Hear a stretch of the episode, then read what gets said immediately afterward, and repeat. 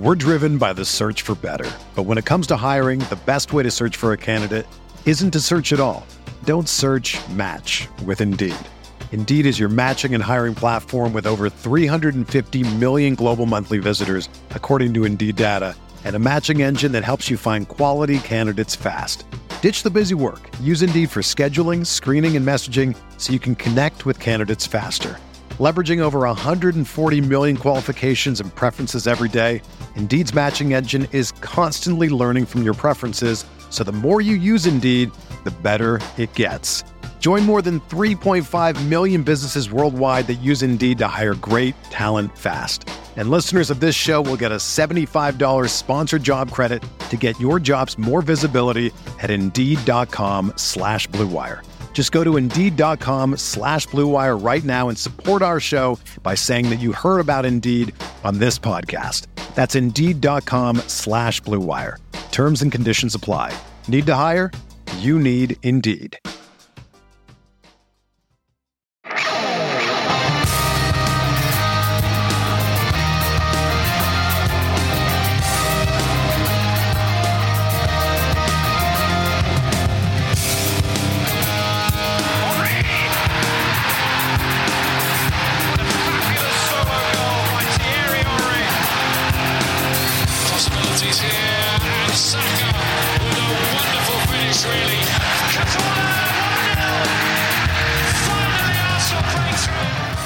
It's time to do a podcast about Arsenal Football Club. You remember Arsenal Football Club? They play football. No? We'll remind you. This is the Arsenal Vision post match podcast. My name's Alex Smith, Botman, Twitter, Yankee Gunner.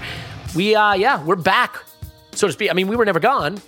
The football's been gone. Football's coming back. I, there is some football back. None of this is making any sense. Let me tell you what's hap- happening. First of all, I'm back home and I'm happy to be there uh, here. I got all the guys lined up. We're gonna we're gonna do a podcast. I thought what we could do today is a mid-season review because we have played 21 of the 38 games, and that is, uh, by my math, the exact midpoint of the season. But to be clear, uh, I was never very good at math. So we can do a little of that. Look ahead to the Wolves game. An interesting weekend behind us, and I think it's fair to say that teams like Manchester United and West Ham having to go 120 minutes in the cup is maybe I'm grasping at straws here, but maybe good for us, all things being considered. We have 17 games. I was listening to the Arscast. They said 17 cup finals, and Andrew pointed out that would be incredibly stressful. Yes, if it's 17 cup finals, uh, I am not going to survive it personally. So, how about just 17 games of association football that we need to do well in? So let's look forward to that. Let's look back at the season so far, and let's do it with Tim. You can find him on Twitter. at Roberto, hello, Tim. Hello there. And Paul, you can find him on Twitter. at Pause my pants. Hello, pause. Woohoo! And Clive, you can find him on Twitter. at Clive PFC. Hello, Clive. Hello, hello.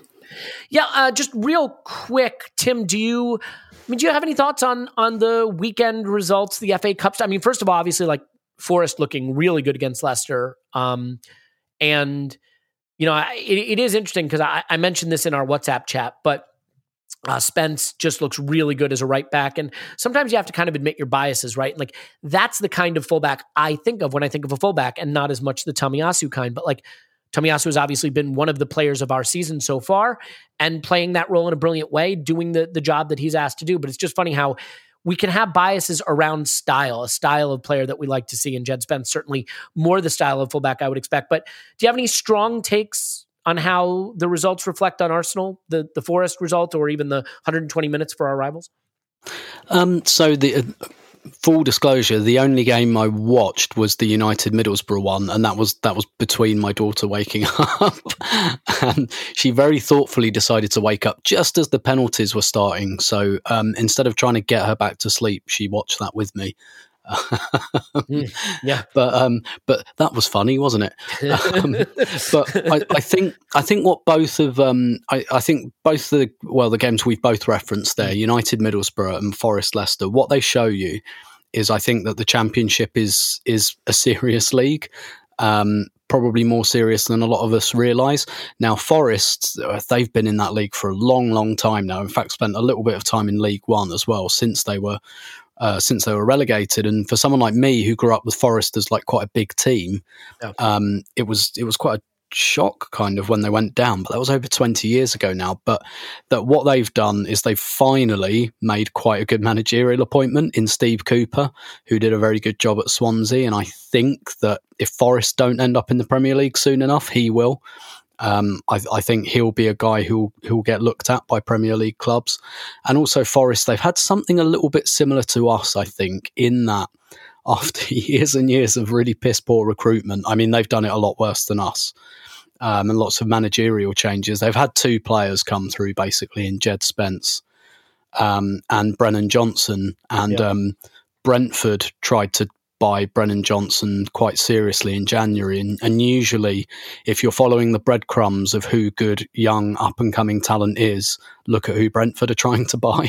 Yeah. um, is what I would say. And like Brennan Johnson and, and Jed Spence have just like breathed a little bit of new life um, into Forest, both like you know young players who've come through. Um, and that and that can that can take you very far. I mean, Spurs, for example, they just happened fluked upon really having a world class striker coming out of their academy, and that's that's taken them quite far. Not to a trophy yet, but quite far for them. So good for them.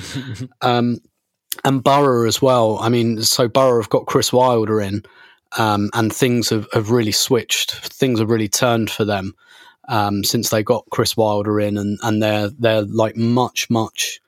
Um, they're they're they're much much. They're they're a Chris Wilder team basically. They've gone three five two, and he's possibly the best coach outside the Premier League. I mean, between him and Steve Cooper, essentially, I think you've got two of the best coaches outside of the Premier League. And I think what you're seeing is that I don't I don't know how much that gap has closed, but basically against those teams, particularly I mean United play Middlesbrough at home, but particularly when you go away from home, like when you you drop a couple of players out or you rotate a little bit, like they can have you on their day. So maybe it puts our result against Forest in a little bit of perspective, perhaps. Um, I mean. Can I, can I also add on that, Tim, that like when I compared the two games, like Forest played against Leicester, they didn't really play. You know, they sat back against us. Hmm. It was quite interesting to see they can actually play across ninety minutes. and it was a derby as well yeah, of, yeah. of sorts, and they played it a bit like a derby. Um, but yeah, absolutely, and, and and that's broadly how they play in the championship, as as you'd expect. Um, but yeah, it, I think it shows you as well that there's um, that, and yeah, sorry, I've just seen the chat that yes, Spence is on loan um, at Nottingham Forest, and and there's a lot of there's a lot of teams trying to buy him, but I think it shows you that there is good talent to be had um, in the championship, and maybe with like Brexit, for example, um, there will be. I, I think there'll almost certainly be more of a look towards towards the championship um, to find particularly young talent at the moment. I, I think that would be my takeaway from certainly those two games this weekend. Hmm Yeah, I, I think that's well said. It's funny because I see a lot of Arsenal fans talking about, oh, we should get Spence in. He, you know, he'd be a great backup for uh, Tomiyasu, and I'm like, I don't think that's where that player's career is headed. Personally, I don't know, Clive. I mean, I, I do want to get more into the Arsenal stuff and looking back at the season that's been so far and looking ahead, but I do think this weekend, you know, has some interesting echoes. I mean, I look at the Forest game and who we put out in that game, and it was a disappointing performance, but a very makeshift side. And then you see them go and really thrash a Leicester team that was pretty strong, and and realize that maybe we can rethink that. And again, I'm not trying to put a gloss on on losing to lower division opposition, but given the team we put out and given the way they looked against Leicester, maybe just gives a little perspective for that. Do you feel the same way? Yeah, well, we we played a 18 year old kid in centre midfield for his debut, didn't he? And um, we saw that what Forest did yesterday was no accident. They moved a very strong running team around and ran with them and did not look out of place them in any way or form. Right? They played football. They played territory football. They played running football. They played passing football. They, they Steve Cooper is somebody that's been on the England track, and he is a very good coach who was unfortunate. I think he come out of Swansea, did he? Come out of Swansea? I think so. And um, just lost his way a little bit, got a job almost immediately. Almost immediately. And um, he is well thought of and um, he's turning them around. And that city, my, I said earlier beforehand, my daughter goes to university there and that city is alive. It is absolutely alive with football. And um, so, yeah, I think it's uh, an interesting one. On the um, dispensing, he's come from Middlesbrough and on loan, and we sent a player to Middlesbrough. You know, so that'd be interesting to see what happens. Normally, that happens in life. You send somebody along to a club you want to buy a player from to make sure everything's nice and sweet. I think, um, yeah, I, I don't worry so much about that game, Elliot. I, I, I try to, um, I'm looking at where we are going forward, shall we say. I think we just got caught out on the day and could have been beaten by more, actually. Um, there wasn't really any regrets there. They caught us at the right time between some very big games that we played, uh, Man City and Liverpool. And they were, I think you called it the trap game. What did you call it? Yeah, I think it yeah, that was the, title of the podcast episode. yeah, and, and and I think that was a really a really astute, and we just got we just got caught out. On Spence, and a bit more on Spence actually. I think that type of player is exactly what we need. I think you we want a wing back. That makes sense. A physical Mm. wing back, a running wing back. I think he got to offer different styles. It's not just a replacement for Tomiyasu. He's unique. You know the way he plays that position, and I think you know, I love the way he does that. I think it it gives us something on the you know to mirror the left hand side and balance us out there. So I love how he plays it. But there will be days when we need something else, and we need to go down both sides. You know, your way, Elliot, and I think having a player that can do that, and it's not a Cedric, he's somebody a bit taller, a bit more physical with pace that can dribble, stop, start, you know, beat you off the dribble. Also move some of our our outside wing forwards like Saka, for example, in a lane, and suddenly he becomes a different player. So having that option is is, is exactly what we need. I think. Um, if you said to me before we get to our summer transfer stuff, which I'm sure we're going to do shortly, right wing back is one on my list. Not a right back Tomiyasu under play. It's literally another style of play. I think that's really quite important for us next season.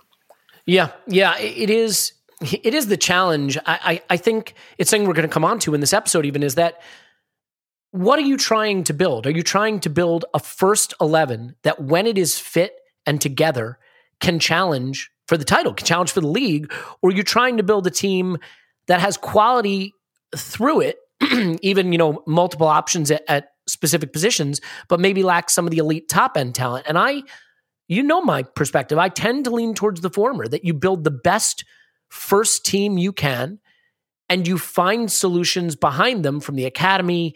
Uh, you take a punt, you, you do some things that are clever to fill in around that. But, uh, you know, we'll, we'll come on to that in a bit. I, uh, uh, Paul, before we sort of move on to the more very specific Arsenal stuff, I mean, when you're chasing top four or a title or anything like that, you can find yourself in weird rooting positions. And the FA Cup is a classic example of me being like, oh, yeah, no, I want them to lose. No, well, actually, you know, if they go through more fixtures, no, 120 minutes, though, that's good. They're going to be tired for the next fixture. Like, you find yourself being very, um, you know, sort of of two minds because you always want your rivals to lose, but there are times where going through in a domestic cup could wind up benefiting you later. So as you look at these results from the weekend, what United went through, what West Ham went through, obviously, you know, Spurs going through, do you think that ultimately it, it's a good weekend and that we just we have to sort of you know bite our lip and root for some things that we might find unpleasant because it's in our best interest Uh, well, the three cases are interesting and different. I think it's great United lost because I think they have a they're going to continue to have a bit of an identity crisis. Uh, do we or don't we stick with Ronaldo, Ronaldo up front, and how do we play? And like, how do you just- not do they even have a choice i mean i feel like that is the sort of damocles hanging over them but like they Yeah, but you wanted to be so close, like the, where everybody's saying, "Oh, they've really got to drop them," but you can't. Like, and that's that's kind of what that loss helps us maintain. The they're they're almost bad enough where they almost have to drop Ronaldo, and that the, with Ronaldo, I don't know how they do what Rangnick wants to do, which is a higher energy, higher intensity, younger etc., etc. It just creates this massive uh, tension within their their setup and their organization that maybe they can't resolve till summer. Then you look at West Ham. Glad they won. Want them nice and tired. Um, uh, just keep you know even if they win the FA Cup, it doesn't. You know why not? Why not them? I'd be fine with that. Mm. Uh, I a couple mean- of the others not so much. And then Spurs, you know, that's the one I'm not so happy about because uh, sure it keeps them in the competition, but unfortunately they're starting to get a bit of a buzz about them around their front three, and uh, a little more confusion, indecision, self doubt would have been a good thing. So I think you can parse the three results differently. I'll take the first two. The third one would have loved if Spurs screwed it up, but they're starting to write themselves a little bit of a narrative that one way or another they find a way to win. Hmm. I- I'll say this with Spurs. I want Spurs to have as many games as possible because their entire season is Kane and Son, right? Like, and and Kane, we know one wrong kick on the ankle and he's out for a while. Paul, like, the more they play and the more he has to play, you just raise the odds of him missing when it matters. Yeah, I think And I I muted Paul instead of myself, which has resulted in me needing to cough on mic and Paul not being able to be heard. Good to be back in my natural habitat, uh, just killing it, knocking it out. Uh, Paul, you want to you want to finish up whatever thought you were saying that no one could hear? I apologize. Yeah. Well, I think that's the right thought, but I just don't have a feeling that's what's going to happen. Um, like his ankles can't. Like I'm with you on the ankles, but his ankles can't be that bad because because City would know their shit, even if they had to hack into their computers at Spurs, like Liverpool did to the computers at City. They must know what they were trying to buy there for 150 million, and and like he's just annoyingly there when we don't want him to be at the tail end. I think I think there's going to be a strong run in from Spurs, and I think it's three players make a big difference. Steve Bergwijn is not going to be that guy who scored a couple of goals at the end of the game in extra time. Uh, again, it'll be Lucas Moura who's giving people a hard time. I think that's a very dangerous front three, and the rest of it just has to be boring, predictable, and solid. And I think that makes Spurs a very strong competitor in the run in. So I did not enjoy that result. I would have preferred them um, going out one way or another and having a degree of self doubt. Yeah, yeah, fair enough. Well, all right. So, Tim, the real question now, uh, where Arsenal is concerned, is really basically like, are we the team that we last saw when all the players were available? Which was, I think it's fair to say, a pretty good and exciting team. Mhm. It is so hard to evaluate who we are in the context of January because it was cup ties, it was weird games, it was 10 men, it was no midfielders, it was, you know, the, the Forest game we've covered at length, and then it was the City game, which we all sort of felt pretty encouraged about and was kind of taken from us in a way. So the whole thing hinges on is the team that we saw ourselves trending towards being uh, at the end of December, beginning in January, who we really are, and can we be that for 17 games? Now, we look paper thin, but there is the part I have to be intellectually consistent, if not uh, intellectually uh, intelligent, if you can even that. Well, that you know what that fits fits what I'm trying to say, um, because I have always sort of maintained that what you really need is a good core of first eleven players for the most part, and then you need to get a little lucky to achieve anything. And if I look at Liverpool winning the title a couple seasons ago, they had seven outfield players who made 34 appearances or more. Seven. Okay. Virgil van Dijk played in 38 games. Trent Alexander Arnold played in 38 games. Firmino played in 38 games. I mean, that's what you need. If you look at Leicester, they had eight outfield players who made 35 appearances or more.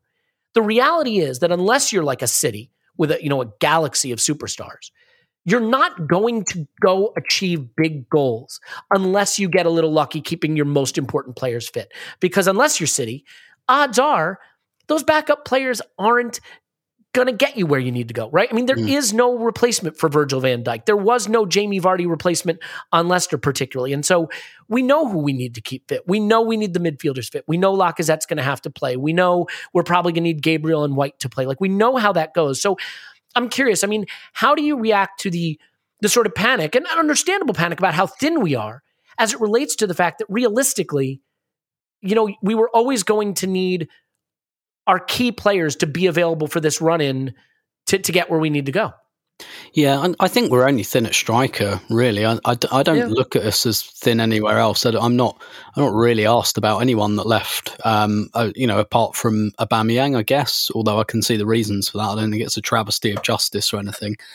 Um, and he wasn't setting, the, you know, pulling up trees. So um, it, it is the goal scorer question. The rest of the squad, I, like, I completely agree with you. If we were in a situation where we had to rely on Kolasinac or or Callum Chambers, um, or or even even maybe Ainsley Maitland Niles, although I, I do think he's got enough experience that he'd be able to slot in, you know, midfield or right back without disrupting without things being disrupted too much. But yeah, I mean, none of those players are going to get us where we want to go, really. And and I agree that really what you want is a fairly tight core of players. Look at what Guardiola had at Barcelona. Actually, it's different for him now at City, but at Barca, if, if you, I promise you, if you look 2008 to 2011 at Barca, look at their unused subs for most games. I bet you, I bet you've never heard of quite a lot of them. Yeah. Um, they they were a lot of them were waifs, strays, and kids. They got a few off us. Um, yeah, well, yeah, yeah, and and so, but at the same time, the idea that um, you know the porridge is going to be just right for 17 games is fanciful. It's not. Um, and really, the the team I think that's going to take that fourth place is probably going to be the one that deals with a little bit of adversity the best. I think that's the most likely. It could be that we go we go scot free injury wise for 17 games. We can put out maybe the same 11 um, and just keep it tick ticking over, and that, that takes us over the line. But um, in lieu of that, it's going to be the team that that deals with that adversity um, the best. So you know, the, we we it, it's all kind of very well saying, "Are we the team that was doing X, Y, and Z in December?" But I think it was something um, Bertie Mee said, like uh, when he managed us to the double in the early seventies, and he's in seventy one, and he said something like, "In reality." A team is probably only at its best for about five or six league games total, even if you win the league. And so, really, what winning the league, for example, becomes about is what do you do in those other games where you're not at your best? Can you scrap out a 1 0 when you're not playing very well? So, that, you know, I, I do think there is a big sense of can Arsenal under Arteta get those kind of results? I, I think there are there are two kind of results I'd like to see more of: the scrapping out a one 0 um, when perhaps it's not going that well, um, a bit like the Burnley game, and absolutely larruping the shit teams. Um, mm-hmm. We don't, you know, we don't do enough of that. Like we don't do enough like three and four nils against the Norwiches. Um, albeit, actually, to be fair, we did that over Christmas, didn't we? So. Um, you know that that's one tick, I guess. But you know, can can we do the scrapping out the one 0 um, because even Guardiola, right, as as much as I think Guardiola has almost achieved his wet dream of playing without a striker, because um, if you remember when he joined City, he didn't really seem to want Aguero until Aguero changed his game up a little bit. Um, he still wanted Kane and Ronaldo this summer. And the reason he wanted Kane and Ronaldo was because he knew that there'd be games like the one they had against Southampton recently, where it's 1 1 1, they're frustrated, and they just need someone who can smash the ball in the net with 10 minutes to go. So that, that that's the part that interests me. If we're nil nil at home with 10 minutes to go, have we got that player that can just smash the ball in the net, give us a 1 0 and get us out of there? Because usually, particularly at the end of the season, and if you observe any of Arsenal's title winning seasons, um, you know, you might remember the end of 2002, two games in a week at Highbury that were fucking horrible against Ipswich and West Ham. And it was nil nil with 15 minutes to go in both of them. And in both of them, we just found a way. We didn't play well. Everyone remembers those teams as swaggering every week, but they didn't play well, but they scrapped it out and got over the line. That's what you really need in March, April, May when mm. you're not at your best. And that's where my question is can can Arsenal do that in the games where they're frustrated? Yeah. Yeah. I mean, it is it is interesting, right? Because intuitively you think the problem we're going to have is that United and Spurs have players that can get goals reliably and we don't. And then you look at it and like we have what three goals fewer than United and one less game played, and seven goals more than Spurs and one more goal, uh, game played, and we're all pretty clustered up in expected goals, and like we've all sort of had the same team all season, so the you know when we're 21 20 22 games into the season so i don't think it's sort of a false metric at this point like we have managed to sort of find the goals. Now granted we've gotten them in clusters against some pretty bad opposition but that's kind of how you get top four anyway uh, as you sort of alluded to tim. So I, I think, Clive, that for me, I think the reason striker is is such a talking point is that wasn't one where we were like, let's get some backup behind Lacazette, who's ahead of Nketiah. We were looking at upgrading the striker position. And I certainly think that that would have been worth doing. Um, but like, I don't know that some backup to Tomiyasu or some fourth choice midfielder or some 1B striker necessarily gets us there because if you know, if things go to plan, you're you're not really using them. And in my view, like I'm just as happy to let a Pepe or Martinelli have 20 minutes at striker in a game you're chasing as I am to let a guy we don't really like who we just signed come off the bench and try to win it for you. So it, is still about the first 11 to me. There's no question that stre- strengthening striker is the mission in the summer and probably two strikers, which is a daunting prospect. But like for the balance of this season, I, I do think it's it's pretty black and white to me. Stay fit and you've got a chance don't stay fit at certain key positions and you have no chance. That's how I view it. Yeah, I think that's pretty clear. I think um, it'd be interesting to see what we do as a as a squad because we're cleaning house, right? So we know we're reducing our squad. If you look at the way Manchester United do it, maybe in a similar way to we used to do it, have so many players, different talents, many they don't use. Know, I saw Juan Mata come on the other day. I forgot he was there right? So it looks like somebody in a testimonial game, right? So they've got so many players, and it wasn't so long ago that we couldn't name all our players in the Premier League squad. So that type of wastage doesn't sit well with me, right? Yeah. So again, I always look at I look at Man City, right? It's the only thing I can look at, and, and what they have. There's a couple of great tweets today comparing Man, Man City squad, and wish I could find it. Um, Liverpool squad and Chelsea squad, and Man City squad is, is way smaller, but the quality within that squad is almost, you know, really comparable. You know, they're they're four centre backs, you know, Ake Stones, um, what's it what's his name now? Ake Stones, Laporte and Dias, is it? Dias. Dias? Mm-hmm. Yeah. So, you know, apart Ake does a bit of both on the left back side, and that's like that's a lot of quality. Ake's forty seven million and he's their fourth centre back and second or third left back that's so what we see with Nuno and, and Kieran Tierney. That's where we're heading. That's the sort of competition that we need to have. It's true competition. It's real, and there isn't a massive drop off. What we have with Tomiyasu and Cedric is not one that keeps us, makes us sleep well, right? So I think this is where we're heading. I think we're heading to a more of a, a smaller squad with quality that's underpinned by very good youth players. We got that box ticked you know, and that's what we need to continue. So I think this is where we're heading next season. I, am so interested to see how we build. Do you want to go into strike a bit, Ed? Because I've been doing a bit of thinking about this actually. Why not? I yeah. I don't know if you guys are up for it. I don't know if you guys are up for it, right? So there's six or seven types of forwards, right? So you have a target man forward, a wing forward, an outside wing forward, a false nine, an all round centre forward, a playmaking forward, and a poacher right? So, so just to put some context around that, right? So, target man forward, someone like Dominic Calvert-Lewin, target Matt or Giroud, something like that. A wing forward, Martinelli, inside wing forward, outside wing forward. You could say Pepe and Saka, right? False nine, we got Lacazette. A classic centre forward, all round centre forward, the one we tried to buy in Vlahovic, right? Does all the jobs, right? So, a playmaking nine now would be somebody like Isak, who's a nine, but he, he can create and play, make and dribble and carry, right? So, and a poacher forward is someone like Eddie, right? So if you think about what we're losing, we're losing Eddie. You could probably say that Aubameyang may have been a playmaking nine. So we're losing Aubameyang. We've lost him. We're losing our false nine option in, in Lacazette. So what do we have? We have an outside wing forward in Saka. That's where we're using at the moment. And we have a wing forward in, in Gabriel Martinelli and we have potentially a Balogun coming back to the club, who I think could be reshaped as a false nine. I think he's got the physicality to replace like Lacazette. So then it comes back to what do we need to add, and then that's where this is where debate comes in. And by the way, I'm I've got no, I I know what I think we need ish, but I'm not like gonna you know hold myself write down in blood.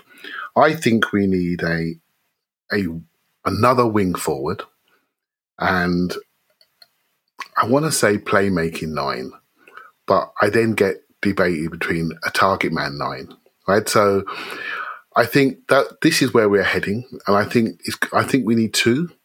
Mm. We're gonna we're gonna assume we're gonna be in, in Europe.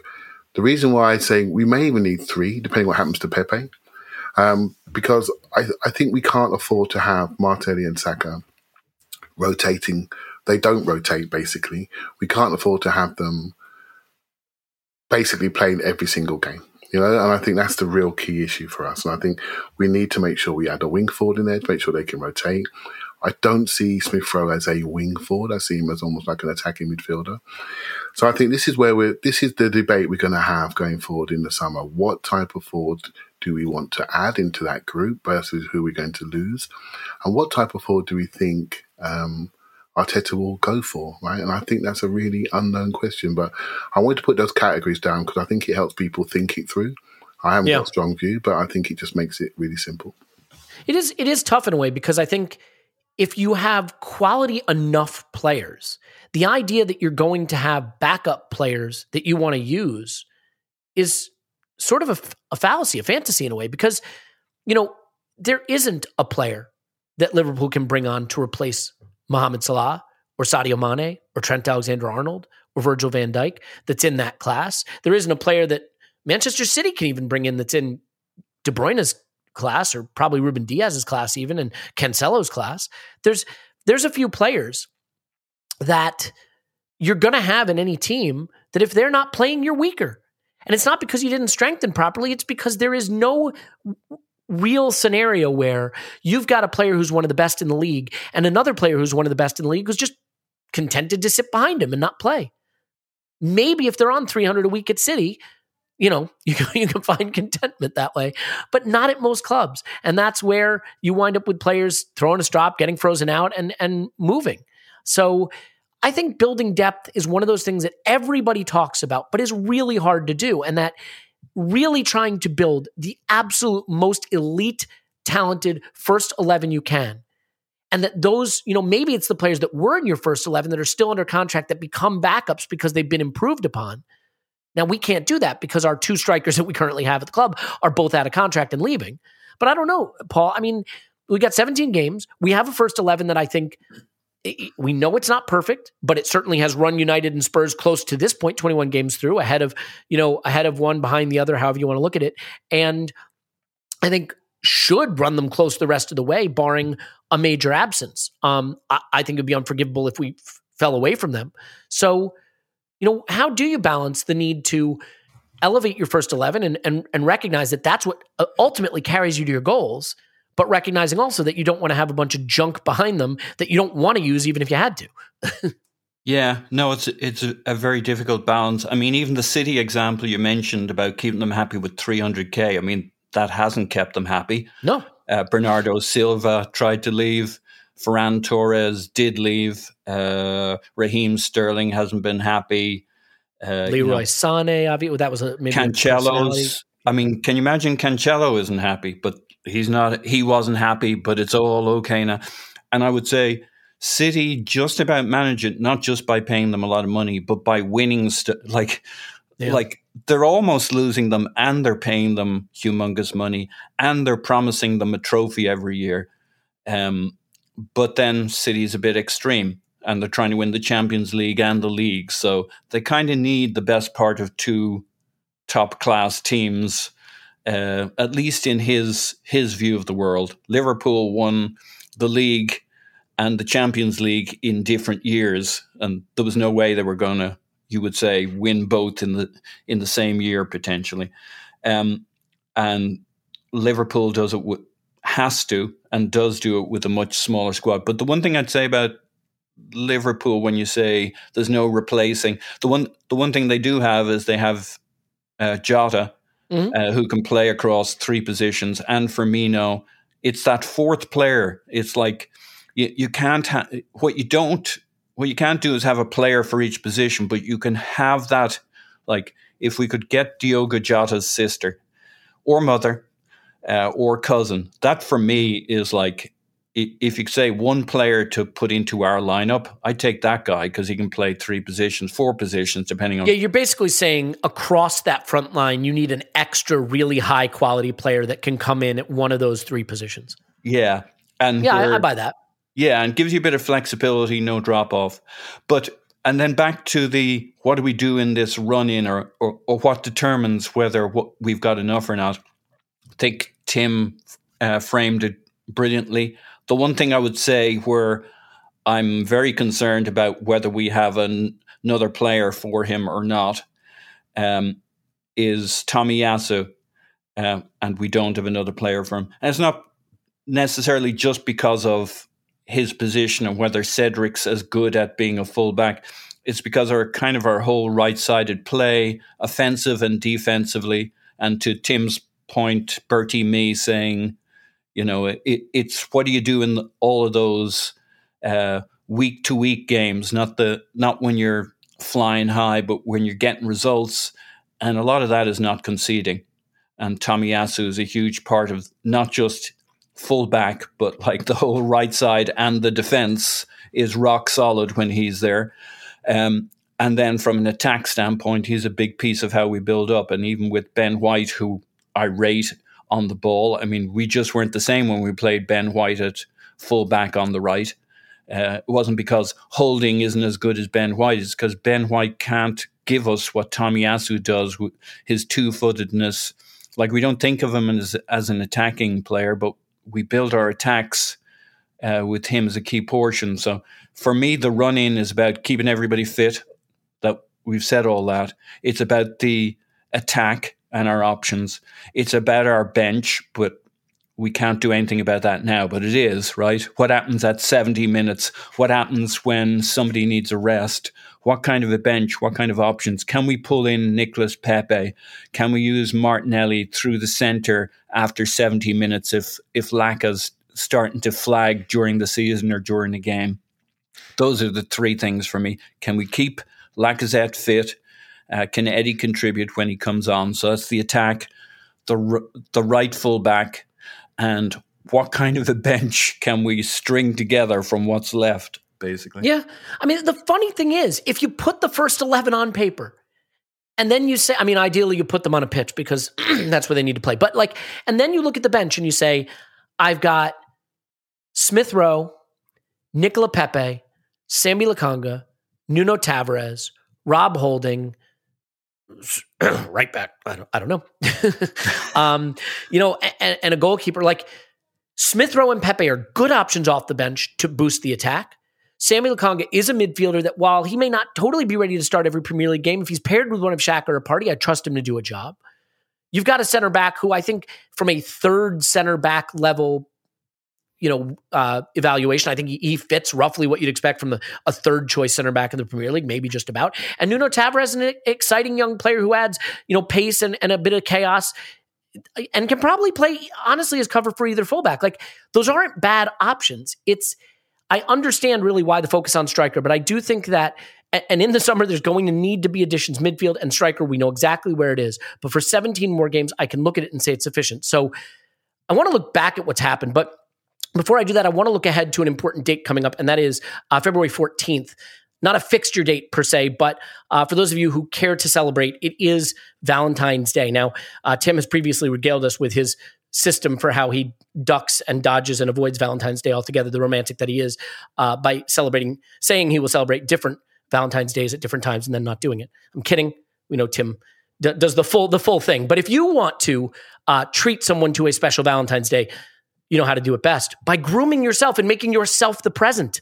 Make yourself the gift. And the way you make yourself the gift is with Manscaped Perfect Performance Package 4.0. The Performance Package 4.0 includes the Signature Lawnmower 4.0, some of their best liquid products like toners, um, uh, uh, deodorant, and the uh, what's the other one? Uh, cologne. That's it. That's the thing. The scent. So you got all that. The the Lawnmower 4.0. If you don't know by now, come on.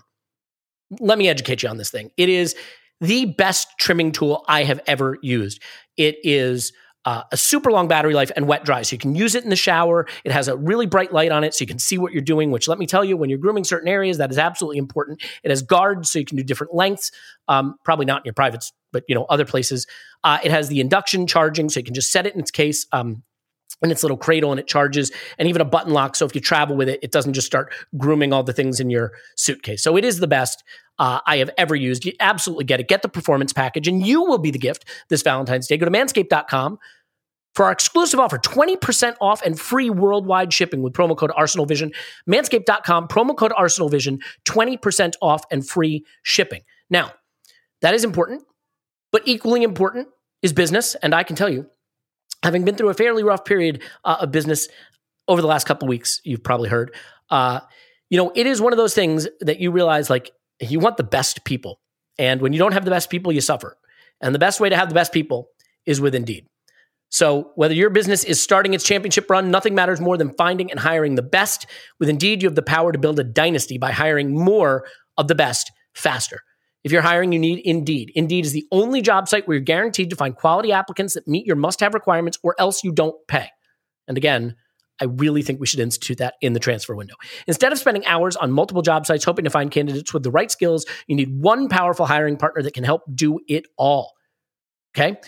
Indeed is a hiring partner where you can attract, interview, and hire all in one place. With Instant Match, as soon as you sponsor a post, you get a short list of quality candidates with resumes on Indeed that match your job description. And you can invite them to apply right away. Plus, you only pay for quality applicants that meet your must have requirements. Okay, so I mean, this this really is the way to find good talent. I, I think it is a, a program and an approach that we should bring into football, but no one's listening to me. Start hiring right now with a $75 sponsored job credit to upgrade your job post at indeed.com slash blue wire. Offer valid through March 31st. Go to indeed.com slash blue wire to claim your $75 job credit before March 31st. Indeed.com slash blue wire. Terms and conditions apply. Need to hire. You need Indeed, Clive. Is that enough of that? Undeniably. Undeniably, indubitably. Okay, so um, Clive, I'll start with you on this. I, I want to look back at the season so far, and we'll start with an easy one. To date, and, and here, if this is not going to be easy, guys, because here are the rules. You're going to have to pick one that hasn't been picked. Okay, so when someone gives an answer, you have to pick. So far, season to date, who's your player of the season for Arsenal this season? Ooh. Um, my player of the season, I'm going to go with Bukayo Saka. But I was tempted to go Tommy Tomiyasu actually because I think it's been transformational. Nah, you, but- you, you're cheating. Uh, sorry. You I'm picked gonna- Saka. Explain your answer. I, I'm going to pick Saka because I, I just think um, in a year when we have seen senior players disappear off the face of the earth, he has carried the burden of his team offensively on build up, on retention in those upper areas, on one on ones, on shooting, assists, crossing, progressive passes. I just see a player at 20 years of age that basically looks like our best forward on on many occasions, but more so when I'm worried and I look up and I look at the, the grass and I look at the TV and I think, who's going to do it now? And, and it's always him. You know, he's the one that breaks it open. You know, that breaks open the can as such. And I, and I just think for your one of your youngest players to have that level of responsibility and then execute more often than not. And this is not something he's done recently. I just think is incredible. So I say that Mm. and knowing that not every game he's been brilliant, but I, but he still Well- does that stuff. Do you know yeah, I mean? you know what's interesting, Clive? Because I, I was thinking this as you were talking. Is I think if you look at the games where you say we weren't great on the day, they tend to be the games where Saka wasn't great on the day, and I think that that makes your point, which is that we are so reliant on him playing well for us to play well, and that he has played well enough to get us where we are so far, and we'll need to play well again the rest of the season to get us where we want to go. Because the games where we look flat, he looks flat. And I think he's the player who needed this rest the most as well. And it is remarkable to consider the season he's having, given the summer he had as well, emotionally, physically. I think that speaks volumes to his character. Can I just add one little bit Yeah, to this? please. And it's something that maybe others will bring into their discussion as well. I think it's not who's been the player of the season. I think the word influence comes into this. You can have some really, really good players that don't influence the team in a sizable way. I think his influence has been sizable. And I think of the other players I could have chosen, it's the influence they have on the team, how, how we play, whether it be stability, whether it be how we feel in the stands. That influence is almost greater than abilities, if that makes sense. So um, that's Yeah. how I view it anyway. Makes sense to me. Okay, uh, Tim, who is your player of the season, not Bukayo Saka?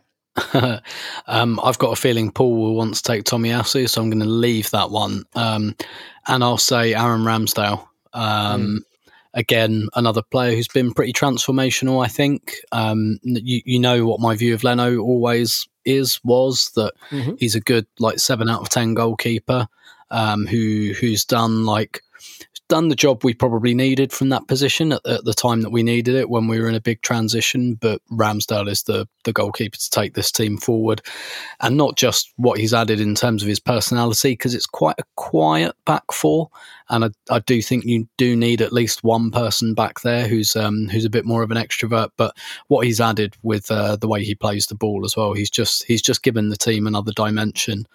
Um, and, and, I guess you have to take it in the context of the fact that none of us really wanted him, um, or at least were, you know, raised some eyebrows um, about the pursuit of this player at this price. But um, no, fair fucks. It's, it's been a great signing, and I think he's really, really added something to the team. And and something else that's important as well is is how the fans feel about the team and that connection. I do think that's been really important this season, and more just because it feels nice. I do think it it can make the difference for a team on the pitch, and mm. I think he's. Um, even just by virtue of being quite close to the supporters all the time because of his position, um, I think he's he's really been a conduit for that as well.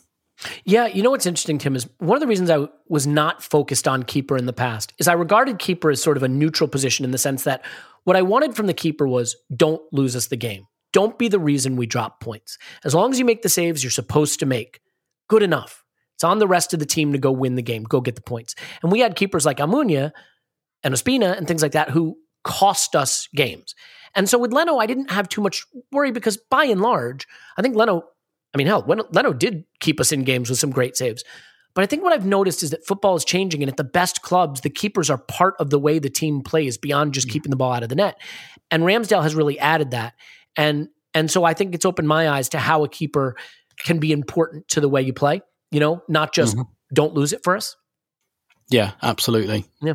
Um, okay, so uh, Paul, that leaves I, I presume Tomiyasu to you, but it's it's all all to play for other than uh, Ramsdale and Saka. No, actually, I'm going to leave Tomiyasu to you. No. Uh, surprising a few, but not surprising anybody with my next selection, Granit Xhaka. No, I kid. Um, yeah, just, I was like, I was already thinking about our Twitter mentions and the reviews on, on, on Spotify and Apple Podcast. Thank you, thank you for being uh, facetious. Yeah. Okay, go for it. Clive's still groaning. I was reaching for the mute thing. Look, I mean, it, he is it, a player of the season in a sense, in, in terms of impact, both good and bad. Yeah, go go ahead. Please, please pick someone. I kid. Um, right, I'm totally under the sway of recency bias, and I'm going to go with Martinelli. I was going to uh, pick him. Oh, so uh, good. No, that's good. Go for it. Yeah, because I think he's transformational of our season when it actually got really good. Um, and basically, once he started to start for us, uh, we couldn't really drop him. And how many of us would want to see, can imagine a scenario where we're okay with Smith Rowe not starting? I mean, we're not okay with it, but you don't want Martinelli to start or to not start. You're okay so. with Martinelli starting over him. Let's put it that way. Yeah. There's probably a phrasing that doesn't upset people that don't need to be upset over that. we all love Smith Rowe. We want him on the pitch, etc., uh, etc. Et but like, you don't want to drop Martinelli. What's more, how did we move? Like, I know there was a lot of blood, sweat, and tears over Aubameyang leaving, but nobody wanted him as a starter. Um, because Martinelli does that job better as a wide forward uh, than Aubameyang does. N- not to poo-poo um, Aubameyang's career or his abilities or his ability to finish, but actually that role that Arteta tried to carve out for Aubameyang time and time again, Martinelli is growing into it because he can do all the other parts of the game. We know he's a finisher. We know he's a shot monster. He's not necessarily at Aubameyang's level of finishing yet, but shit, what is he now? 20. Every time I check these guys, they're no longer 17, they're like 25. what is he, 22? Time, time, is progressing, as it turns out, yeah. Yeah. He's probably 22, right? Mm-hmm. Um, and he's just hitting that. Like, you ask me if we make top four, how did we do it?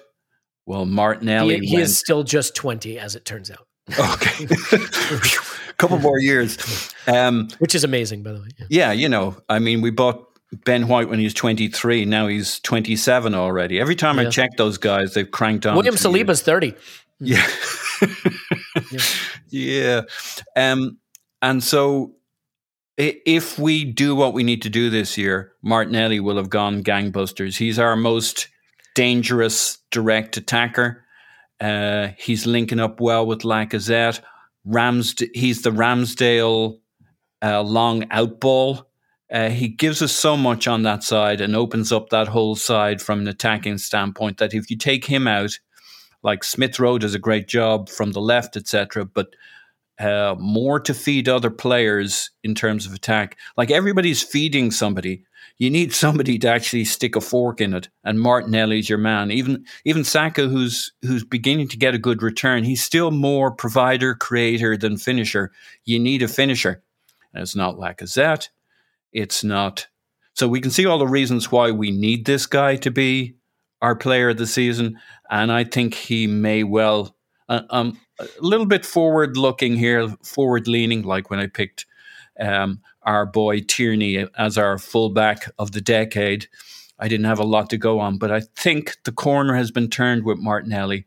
It's clicked, it's happened, and he's a key piece of why, if we make the strong run in, we will have done it. Yeah, yeah, I, I totally agree. I, I think in much the same way you could call Smith Rowe our player of last season, in the sense that his arrival in the team started us back from something despicable and and horrifying to something that was encouraging and and had some light at the end of the tunnel, even though we only played half the season and not even all of that. I think Martinelli is the same in the sense that he arrived in the team at a time when things were starting to look maybe a little bleak or a little stale again, and it has not looked that way since he's been in it. So We've played great football with him, with Lacazette in the team, and uh, and with Thomas Tomiyasu on the right. If you have those pieces and everything else functioning, we're probably going to play really good. Yeah. I mean, it, it's difficult for me because I I understand the reason to pick Tomiyasu, and, and he would certainly deserve it. I think he's been great. I sort of feel like we'd be picking Tomiyasu because he's bailed us out from having to play some very bad players. Not that he hasn't been good, he's been very good. But for player of the season level, I I think I would lean more to Gabriel Magalhaes because I think he he has been so rock solid. I, I, you know, I don't know if it was clear that Arteta was totally convinced of him back half of last season. Maybe it was just injury or this, that, and the other thing, and we, you know, we, he wasn't always in the team. But he brought in a young player in Ben White who wasn't necessarily a, a stick-on back four center back coming in, and he brought in a new young player in Tomiyasu who had to learn a new system. And you know he had Tavares for a lot of the start of the season with no Tierney available. And the one, you know, and a new keeper who was young and coming in, and the one guy he's got that's there is a pretty young guy himself, and Gabriel, and asked him to be the rock, the the leader of the defense, the guy who could, you know, cover a mistake that White might inevitably make as he's learning the transition, who could, you know, really be a little bit of everything to that back line. And while I think Tomiyasu has been a revelation, and and I'm really growing to appreciate a player who stylistically is very different than what I think of as a fullback and is obviously excellent. I think what Gabriel has done in an all changed back line, especially when when Tierney wasn't there, obviously, um, to keep us pretty darn defensively solid and and to you know show a lot of character in doing it. I think he has stepped up in a really powerful and important way. So I will go with Gabriel. Um, I, I want to ask you a really hard one, Clive, and we'll each get a shot at this one too. Mikel Arteta, Mhm. three choices. Underperformed expectations so far this season, met expectations so far this season, exceeded expectations so far this season. It's hard, right? Can we sit in sixth, are we, at the moment? Um, it, it's hard to say because it's all you know. I mean, I guess you could do a, a weighted points situation, right? Because the the I table is so spread out I'll- in terms I'll- of games played. See, I, I look at Arteta slightly differently to some people. I, I'm looking at it from a a leadership perspective, a change perspective, an environmental change. He's he's ripping the club from the bottom, right? So he's ripping it out. So I, I'm looking at that and I'm thinking, man, thank goodness you're doing this because we so need this to happen, right? And but that's just me, and no one looks at football like I do. Shock horror, and some people look at the results, right? And then we're sitting there six. So for people that just look at the cold hard results, I would say met expectations. If you look at the fact that Arsenal Football Club did this change, need to get people out the building that were taking money out of our club for free without having to play with the wrong motivations. The way they arrived was incorrect and the way they left was incorrect. And we're still paying that price. If looking at somebody that actually took that challenge on, and which is difficult and difficult for his own personal reputation, but he still takes it on anyway for the betterment of the club. I would say he exceeds expectations, but it's a results game, and not everyone looks at that that way. So, um, so for me, I'll for, I'll play the, the the vanilla game and say he's met expectations, but you know, in the back of my mind, the way that I look at football and change mm-hmm. and culture and leadership, he's exceeded it. Let me ask you this: Do you think that he needs to? I don't want to get into this too far, but do you think that he needs to deliver European football one way or another by the end of this season? Like, do, do you are there KPIs he has to hit the rest of this season to be safe? Because there's a lot of discussion about him getting a new deal. And what's sort of interesting about that is does he deserve a new deal? Does he not? He may well prove that he deserved a new deal at the end of the season. Is there a scenario where he hasn't hit the KPIs to stay at all? I mean, wh- what do you think he has to do the balance of the season for you to feel this same way in May?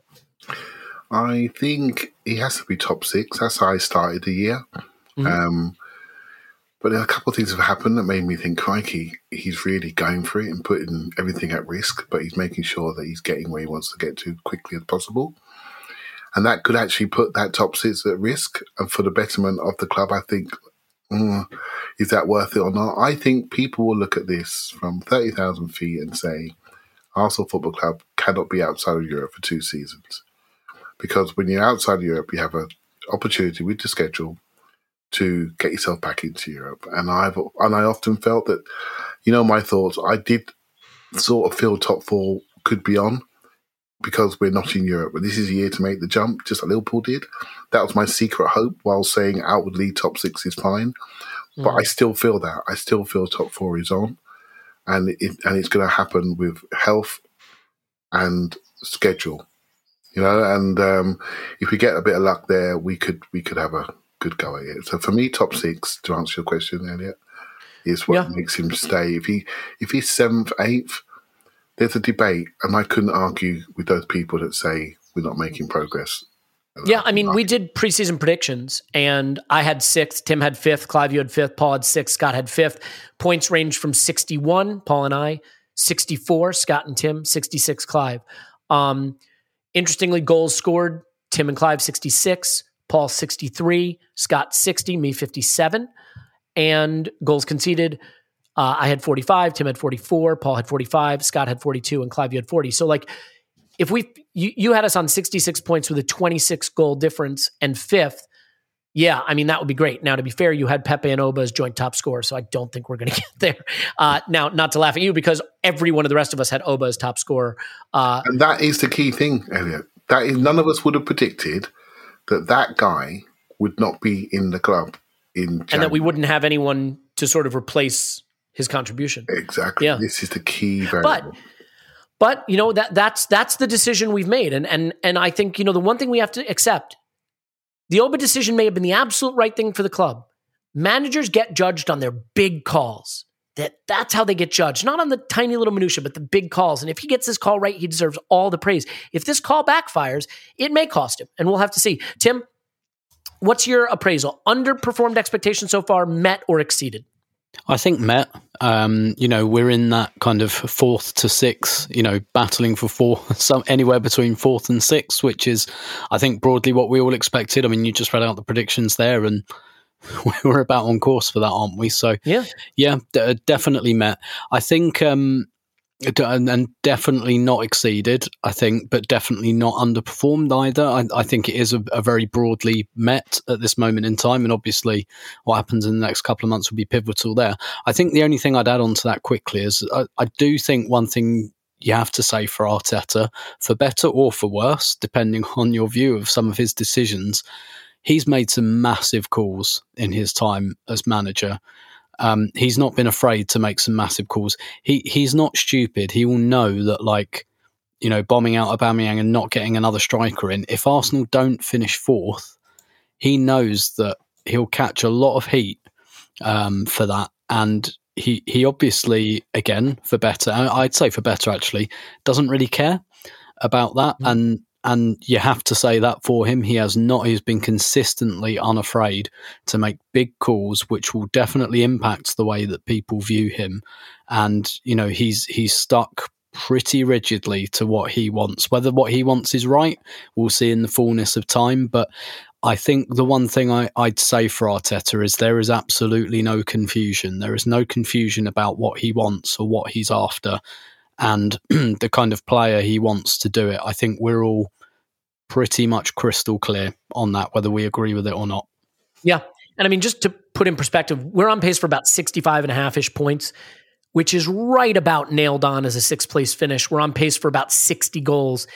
That's that's where we obviously have to improve. And that's where I think talent is going to have to come up and players are going to have to get better. I mean, you look at goals tallies, they're usually in the high 60s, mid 60s ish for for Champions League places. Chelsea somehow last season got in there with 58 goals, to be fair, and on pace for about 45 goals conceded, which is a perfectly reasonable uh, defensive record. So, all in all, I think it's all there. I mean, it's it's kind of what you expect. It's all there for the taking. Uh, statistically, even as bad as our start to the season was, we're kind of right about from a really good. I mean, if this were if we were launching an invasion on top four this would be the perfect beachhead from which to do it, where we are right now. This is where you'd want to be with 17 games to play. No other distractions, no other cups. I mean, you'd rather be in the cups, I get it, but it, this this would be the beachhead to stalk down that top four position. Um, and you know, if we do finish just under that 65 point total and just under those 60 goals, I think it's going to look not great. If we get just above that 67 points, 62 goals or so, it's it's really on that kind of knife edge. So, Paul, where do you where do you uh, find yourself on the underperformed expectations, met or exceeded? Um, it's pretty close to met, but just above. I think he's when you take in the totality of what he's dealt with. I think it's just above.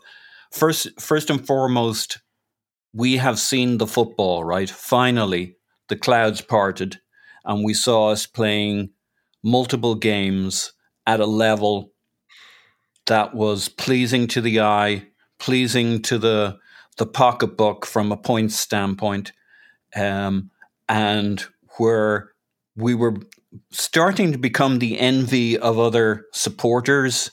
Uh, the media were beginning to coo and, and warm to our performances. We've seen the football, so we can do it now. Um, we lost that a bit in January, but there was a lot of other things we lost along the way that contributed to that. So I think that's a huge piece of it for me. Uh, it's not just about perform. It's not just about results and where we are and are we doing okay. It's can we see the promised land in, in terms of football? Is there an exciting vision for us for this team for our our go forward? I think the other thing is we have to remember he got six new players under the age of 23 at the start of this season. Now, if you t- if you give that scenario to anybody, you say, "Oops, that's trouble." Especially if these aren't just backup squad rotation options. Five of the six are basically playing for us uh, in a team that already had a couple of uh, ex teenagers, um, 21 years old, 20 year, years old, Martinelli, uh, what's he? We decided he's twenty. Like we got three, uh, basically 20, 21 year olds who were already in the team, and we've added six 23 year olds and under yeah. to the team.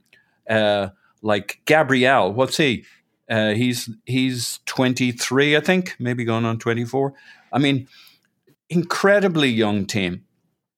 Um, he's adding six kids to a team with, you could say, f- four really young players already in the squad, um, and they're all contributing. Sambi isn't a starter, but he started a bunch of games and been essential uh, to keep things ticking along. I think when you add what he's had to do, uh, the players he's he's had to sideline, uh, keeping all those plates spinning, and putting us in the frame, And I think we should also remember that anytime you look at a how have we done over the last 12 months window since we started doing that, we're always fourth or fifth in terms of the top six, right? On a points per game over the last 12 months. Um, once we started being able to do that from December 23rd, um, like we're still there. We're still at that level of consistent performance. And that's with all the bad stuff mixed in there. I can't help think that I feel we've pushed beyond good enough.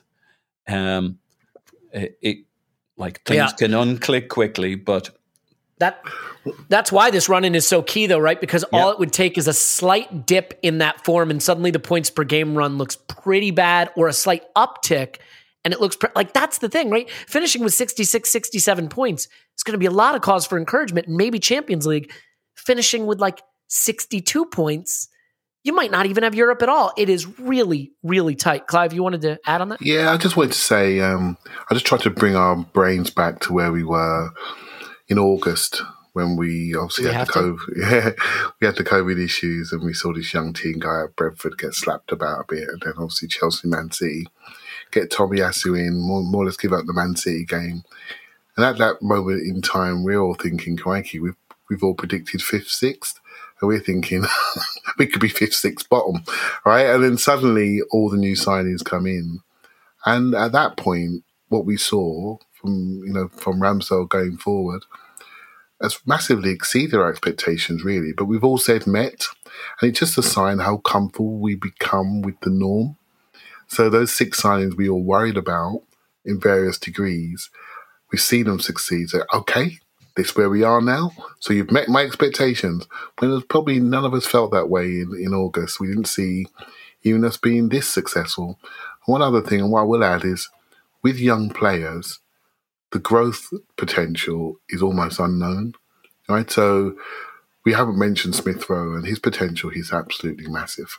Right? So he's sitting there, our top scorer, and we've just not mentioned him at all. And I think we, it, it, it could take us anywhere. It literally could take us anywhere, these guys. They could just go supernova. And I think this is the exciting thing about what we're watching. We're hoping we're going to get there, but it could actually go beyond where we even imagine, you know? And Yeah. this is it's so exciting to watch it at the moment. I can't wait to get back into that ground, I tell you. Yeah, I mean, obviously, you see where it could go great. Saka could be as good as any forward in the league. Martinelli could be as good as any forward in the league. Odegaard could be the best playmaker in the league. Like those things can happen. It's not. I'm not saying they're going to happen right away, or even that they'll happen at all. But you wouldn't say that's impossible. Those things are possible. Um, I would say met expectation. But the funny thing is, for maximum online dissatisfaction, we got there with periods of massively underperforming expectations, in my view, and then pretty well overperforming expectations.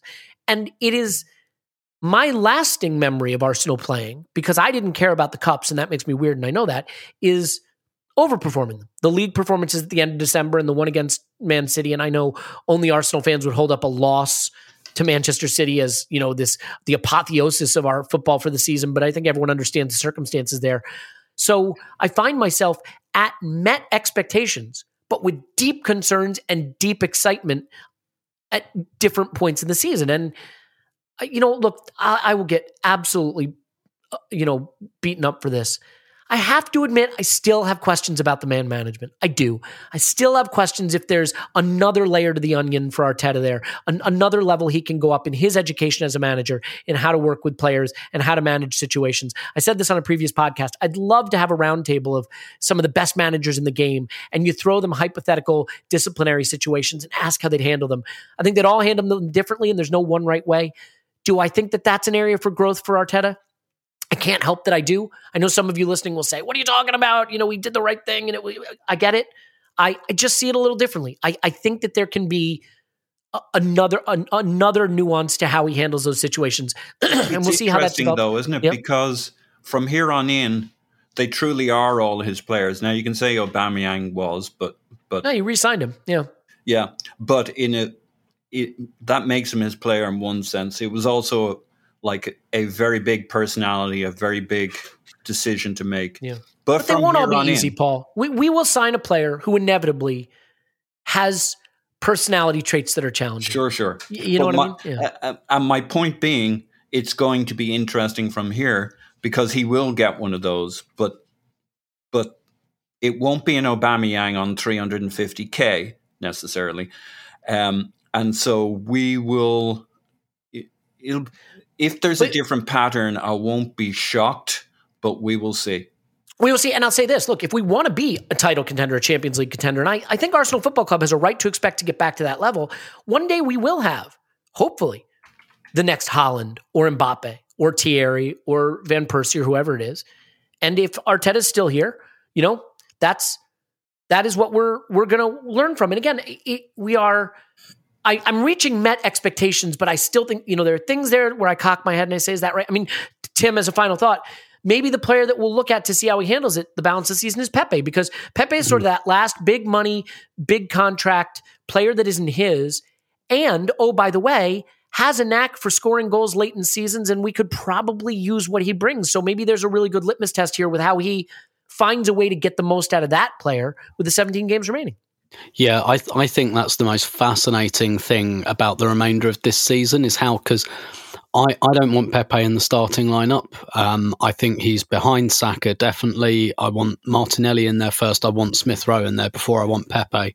Um, but we need his goals, and he takes lots of shots, um, and we need that. So we're probably going to need him from the bench, even though the the added difficulty there is I don't think he's ever really nailed that super sub thing. So um, how do we manage? How does Arteta manage him, and also how does he manage him on the basis that everyone knows that Pepe is not Arteta's player and not a player that Arteta really wants, and so you know we, it, there's no pulling the culture. You're either all the way in or all the way out stuff. Which, to be fair, I don't, I don't think he really has with Pepe. He's just like used him sparingly, which is fine, and I think that's kind of what Pepe's deserved. Um, but but we do need his goals. So how do we get his goals without interrupting? It just so happens that Pepe plays in the two positions where you know we've got we've got potentially supernova talents, and um, uh, no, we can't play Pepe up front because his movement is absolutely abysmal, and it would be the easiest ninety minutes for a centre half ever. Um, so I'm not having Pepe up front. Uh, thank you very much. So h- how do we get the goals out of this player without kind of upsetting what's good about the team? I think that's a really good challenge for Arteta. And, and when I say good challenge, like it's a difficult one as well. I, I certainly haven't really got any idea how to do how I think he should do that. He'll be devastated to learn. Yeah, well, he'll just have to figure it out on his own, I guess, Tim. um, look, I think what we are doing is updating our expectations, and that's that's the one thing. You know, people will say, "Oh, well, you know, before the season, you said top six would be good enough," and like, I think theoretically it still would be, but we are updating expectations based on what we've seen so far and what we expect under the circumstances. And my updated expectations now are with 17 games left, and I still think a pretty talented squad that you know you can pull from if you're if you're a little lucky with injuries. Go chase a fourth place position. If you don't get there, let's see how you don't get there. If you do get there, amazing. But th- there's no reason I can look at, barring a real injury crisis, where we should be looking at this and saying United and Spurs pulled away. So let's update our expectations, see what happens. Let's leave it there. We've got a lot of uh, fun Patreon content coming this week. We got a video data review with Matt Giant Gooner. Um, we're going to take his data reviews off of Discord and, and go into the video format with that, which will be fun. We're going to do a game show with Scott that I'm looking forward to based on something he's been doing on Twitter. We're going to do um, obviously additional uh, pods, and then we'll have the instant reaction when after we play Wolves. So a lot to come this week. Thank you for everyone who's who's put up with the sort of pause in the content, but there's been a pause in the football, so it all goes together. In any event, uh, Tim's on Twitter at Stobert. Thank you, Tim. My pleasure as always. Paul's on Twitter at Pause My Pants. Thanks, Pause. Woohoo! Clive's on Twitter at Clive PFC. Thanks, Clive. Thank you very much. My name is Alex Smith. You can bot me on Twitter Yankee Gunner. We have football back, real football, Premier League football, Arsenal football, and I know it is going to be great, and we are going to love it, and we are going to have the best pods ever, and you are going to have a great time with us. That is our expectation. We love you, and we will talk to you after Arsenal 10. Wolves do.